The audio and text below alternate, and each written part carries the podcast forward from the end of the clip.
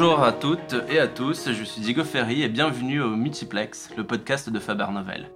Aujourd'hui, j'accueille Pierre Bernard, Senior Project Analyst chez Faber Novel, pour nous parler de la ville, un sujet qu'il explore depuis le début de sa carrière et qui voit évoluer rapidement depuis la crise sanitaire. Pierre, bienvenue. Bonjour, merci de me recevoir. Avec plaisir. Alors, tu es architecte et ingénieur de formation et véritablement passionné des sujets liés aux problématiques urbaines. Tu travailles avec différents acteurs immobiliers sur leurs enjeux de transformation. Du coup, ma première question, pourquoi tu veux parler de ça aujourd'hui alors? Bah, Comme tu le précises, euh, Diego, je suis passionné de la ville et de l'urbanisme en général, passionné personnellement, mais aussi professionnellement, à travers les clients euh, notamment que tu as cités que j'y travaillais. Et auparavant aussi, euh, dans le cadre d'un projet que j'ai mené au Qatar sur un projet de ville connectée. Mais en dehors de cette sphère euh, plus personnelle, les villes, ces dernières années, ont été le centre d'intérêt multiple, le centre de fascination aussi de nouveaux acteurs, plus uniquement des acteurs traditionnels, mais également des acteurs du numérique. On a vu euh, Uber, euh, Deliveroo, Airbnb passer de San Francisco à un ensemble de villes mondiales, passer de nos smartphones à nos trottoirs. Et c'est bien cet intérêt-là et cette fascination pour les villes qui me préoccupent. C'est pas étonnant d'ailleurs que euh, Italo Calvino, dans son livre Les villes invisibles, disait euh, Tu ne jouis pas d'une ville pour ses X merveilles, mais de la réponse qu'elle apporte à l'une de ces questions. Et c'est bien le sujet. Aujourd'hui, on a beaucoup de questions sur notre table. Savoir comment nous allons vivre ensemble, comment on peut se déplacer euh, plus durablement à travers ces crises sanitaires, ces transitions démographiques, ces transitions numériques, écologiques. Peut-être qu'en s'intéressant un peu plus aux villes, on trouvera des réponses à nos questions et, euh, et, parler de la ville aujourd'hui, c'est euh, d'autant plus important dans la mesure où notre crise sanitaire et crise beaucoup plus systémique euh, qu'on fait face nous demande de nous interroger par rapport au, sujet de la ville. Il est au cœur des débats aujourd'hui, savoir s'il est le réacteur finalement de cette épidémie, réacteur de cette crise sanitaire. Et donc réfléchir à notre modèle de ville vis-à-vis -vis de cette épidémie permettra peut-être d'avancer davantage. On comprend bien en effet que les villes soient un terreau d'infection, mais elles sont ainsi pour toi un terreau de solution. Oui, exactement. Euh, alors c'est pas moi qui euh, qui l'avance. Hein. Euh, Anne Hidalgo l'avançait déjà auparavant quand elle était présidente du C40, mhm. donc le plus grand réseau de villes mondiales qui s'intéresse à lutter contre le dérèglement climatique. Elle disait que nos villes sont à la fois le lieu de pollution, mais également de solution. Et c'est tout à fait vrai. C'est vrai quand on pense qu'aujourd'hui, euh, on peut cibler du doigt nos villes comme euh, foyer de notre épidémie, pour la question de densité, question euh, de mobilité. Mais je tiens à nuancer davantage un peu ces propos en disant que nos villes sont pas forcément de terreau d'infection, mais c'est la façon dont nous concevons ou nous habitons nos villes qui devient finalement le résultat d'infection. C'est terre finalement de l'anthropocène qui rend tout systémique. Donc dès qu'une crise touche une ville, elle va toucher l'ensemble de nos activités. Mais heureusement, nos villes sont par nature résilientes et peuvent nous surprendre.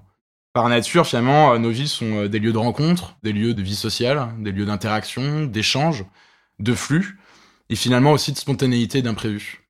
Et euh, de l'imprévu, généralement, émanent de belles solutions. Il y a différents exemples à travers le monde qui montrent que les villes sont terreaux aussi de solutions.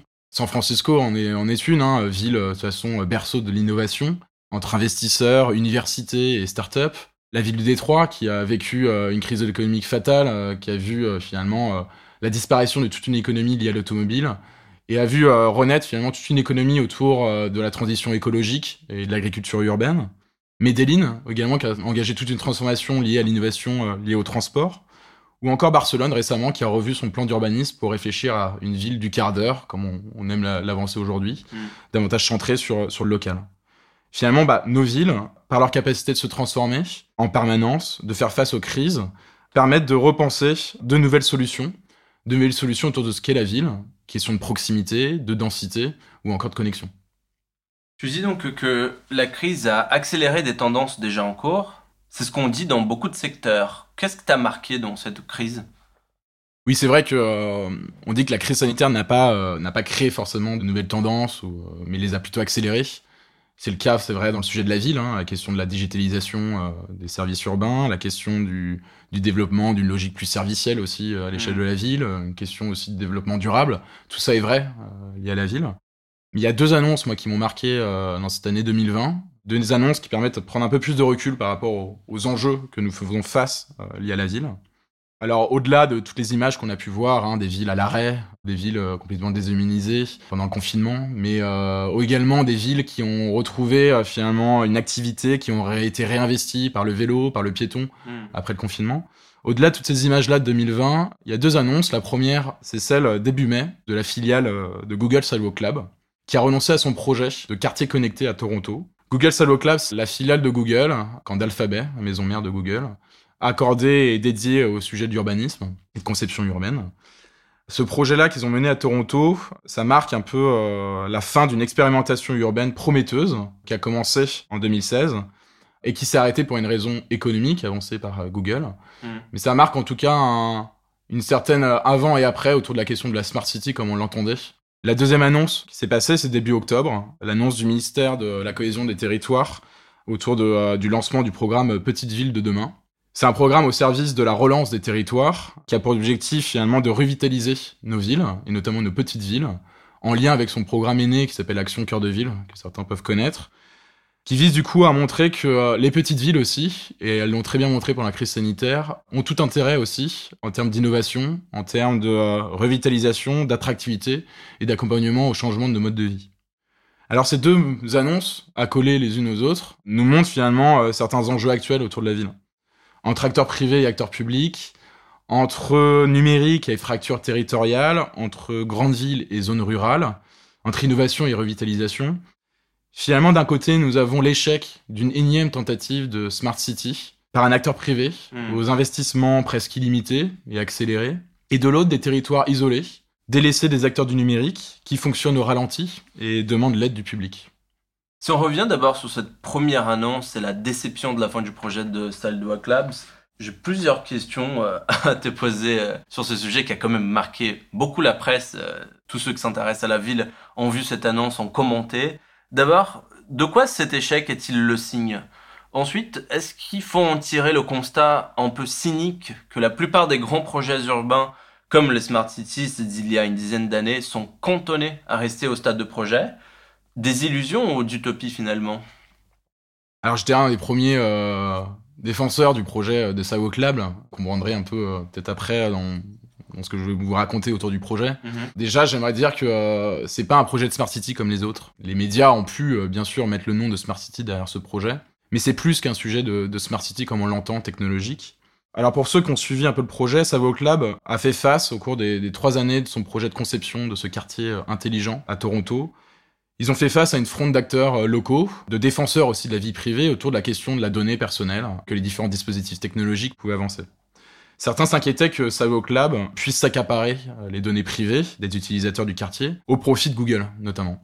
Donc la question de la collecte et de l'exploitation de la donnée a toujours été le talon d'Achille du projet, et c'est sûrement ça qui a fait mettre à terre finalement le géant euh, de hmm. Sidewalk Lab dans ce projet. Mais si on prend un peu de recul sur le projet, on peut y voir des bons enseignements et opportunités de notre façon de faire la ville différemment. Tout d'abord dans l'approche. J'espère déjà que la fin de ce projet marquera également la fin du terme Smart City, qui ne veut plus rien dire selon moi aujourd'hui dans notre crise que nous passons.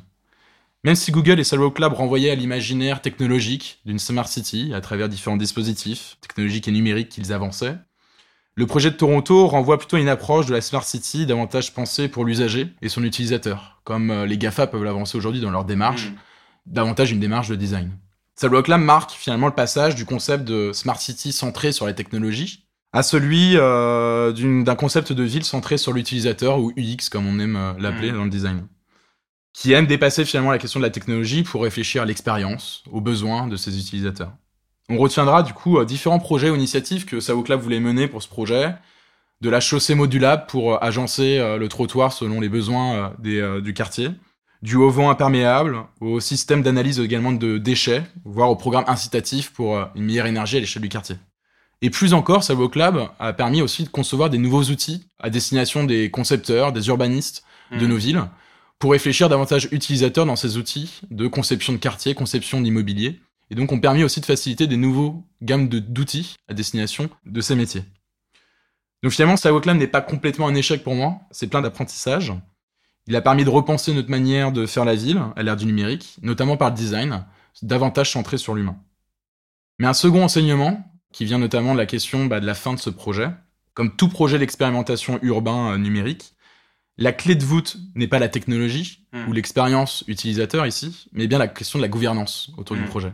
Et l'échec, on peut le trouver notamment euh, autour du, du consensus qu'ils n'ont pas réussi à trouver autour de la collecte et de l'exploitation de la donnée, qui a montré finalement l'importance de repenser la gouvernance de nos villes entre acteurs privés et acteurs publics. Sidewalk Lab est une expérimentation dans un objet d'apprentissage collectif autour de la production de connaissances scientifiques et technologiques, mais surtout un objectif de repenser nos processus de gouvernance politique et économique dans ces projets. Ce n'a pas toujours été un projet d'assemblage de différents dispositifs techniques, mais ils sont davantage orientés pour réfléchir à des systèmes de collaboration et de gouvernance autour de ce quartier numérique qui était Sidewalk Lab. Alors à l'heure des transitions, il devient du coup nécessaire, selon moi, de sortir du clivage privé-public qu'on pouvait voir auparavant, mais chercher davantage une collaboration sur ce qui est essentiel pour un projet numérique dans un quartier. Ce qui est essentiel et ce qui ne l'est pas. De penser l'égalité, le respect de la vie privée, de penser la singularité aussi, localement, de penser ce qui est désirable, et de penser aussi le partage des ressources matérielles à l'échelle du quartier. Ce que je retiens de ce que tu dis, c'est qu'on doit passer de ce clivage à une collaboration sur l'essentiel. C'est ce que chez Faber Novel, on aime appeler une approche nouveau-raisonnable, comme euh, vous, euh, nos auditeurs, le savent. Du coup, euh, la prochaine question pour toi, Pierre, c'est c'est quoi une ville raisonnable? Une ville raisonnable. Peut-être un nouveau terme, en plus de, de ville smart, ville humaine, ville résiliente. Une ville raisonnable, euh, c'est une ville qui repense, selon moi, durablement sa manière de, de vivre ensemble, sa manière d'habiter, sa manière de se déplacer, de consommer, qui devient plus singulière également, et qui réfléchit à son essentiel. J'ai cinq pistes peut-être pour penser euh, des alternatives à nos villes, pour les Mhm. penser plus raisonnables. La première, euh, c'est d'enrichir notre approche pour faire la ville. J'ai pu le montrer par l'exemple de Sidewalk Lab. C'est enrichir notre approche de faire la ville par le design, d'apporter davantage la question de l'usager, de ses besoins, pour penser ses services, penser les produits de nos villes, et davantage penser l'utilisateur dans son écosystème, dans son environnement qui est la ville. La deuxième piste, c'est celle de, repenser aussi nos modèles, hein, nos modèles économiques, nos modèles euh, d'affaires, une façon de concevoir nos produits, en y mettant la question d'impact au cœur de leur conception et au cœur de leur modèle économique. C'est d'ailleurs l'exemple euh, d'une quarantaine de maîtrises d'ouvrage aujourd'hui dans le secteur immobilier qui ont lancé euh, la plateforme Booster Réemploi, qu'on accompagne d'ailleurs, Faber Novel, euh, dans la conception, qui vise à lancer tout un processus désormais de conception immobilier, conception de bâtiments, grâce à des matériaux de réemploi. Tout ça, ça implique de repenser du coup le modèle de conception, le modèle économique même d'immobilier à travers des questions de réemploi. La troisième piste, il s'agit des investissements. Il est nécessaire de continuer d'investir dans les infrastructures de nos villes. On l'a vu pendant le confinement, euh, c'est par la robustesse de nos infrastructures, du gaz, de l'électricité, téléphonique, qu'on a pu commencer, continuer notre activité. Et il est nécessaire d'investir davantage dans nos infrastructures, dites augmentées, de penser la nouvelle connectivité, de repenser aussi nos cartographies pour mieux comprendre nos territoires et nos villes. La quatrième piste est celle, finalement, de concevoir, de créer des nouveaux métiers, parce que penser une nouvelle ville nécessite aussi de repenser nos métiers. Repenser des métiers davantage, finalement, sur euh, la question servicielle, de penser des métiers qui vont permettre d'aménager, d'exploiter des lieux plus hybrides, des métiers qui sont capables d'exploiter de la donnée avec euh, différentes euh, sources de données et les exploiter, trouver des nouvelles poches de valeur. Et enfin, le changement n'est pas possible si nous n'accompagnons pas non plus le changement d'usage à l'échelle euh, des habitants de penser les usages finalement plus responsables et plus désirables. C'est d'ailleurs l'exemple des startups Luco, Nouvelle Assurance d'Habitation et Bulk, fournisseurs d'énergie verte, qui ont lancé leur plateforme qui s'appelle Nouveau Départ, qui vise à profiter euh, du déménagement des habitants d'une ville pour les accompagner dans les changements d'usage, notamment d'énergie, de déchets ou d'assurance. Finalement, euh, cinq pistes, une approche, celle du design, un nouveau modèle, un modèle à impact, des infrastructures augmentées, des nouveaux métiers et des usages plus responsables. Merci euh, Pierre pour cet échange. Ta passion pour le sujet est vraiment contagieuse. Une dernière question pour finir, on a un peu de temps encore. D'après toi, quelle doit être la place des entreprises dans ce nouveau modèle? Ou plutôt, si tu déjeunais demain avec un client, c'est une question que j'adore poser ici, quel type de recommandations tu lui donnerais? Ah, Quand on réfléchit la ville et euh, les acteurs de la ville, bien sûr, on a les acteurs traditionnels, hein, les acteurs publics, mais également les acteurs euh, opérateurs urbains. Je pense à, à Veolia, je pense à Transdev, je pense Mhm. à Keolis, SNCF. Mais on voit aussi une nouvelle vague d'opérateurs arriver. Et là, cette fois-ci, je pense à des, acteurs euh, à mission, comme Stuart, comme euh, Bulk, comme Phoenix, comme La Ruche qui dit oui, Et ces acteurs-là ont réussi à créer une nouvelle communauté qui repense les systèmes de collaboration entre les activités, entre les secteurs, qui réussit une collaboration privée-publique. Et finalement, pour moi, l'enjeu des acteurs traditionnels et prochains acteurs liés à la ville est celui de repenser leur activité liée à l'impact qu'ils peuvent avoir sur la ville, à toutes les échelles, et trouver des alternatives pour finalement agir localement et mmh. repenser, transformer globalement notre ville. Merci encore Pierre euh, d'avoir été avec nous aujourd'hui. Merci. C'est tout pour le multiplex. L'épisode d'aujourd'hui a été produit, écrit et réalisé avec l'aide de Marina Dislich. Je suis Diego Ferry et à jeudi prochain.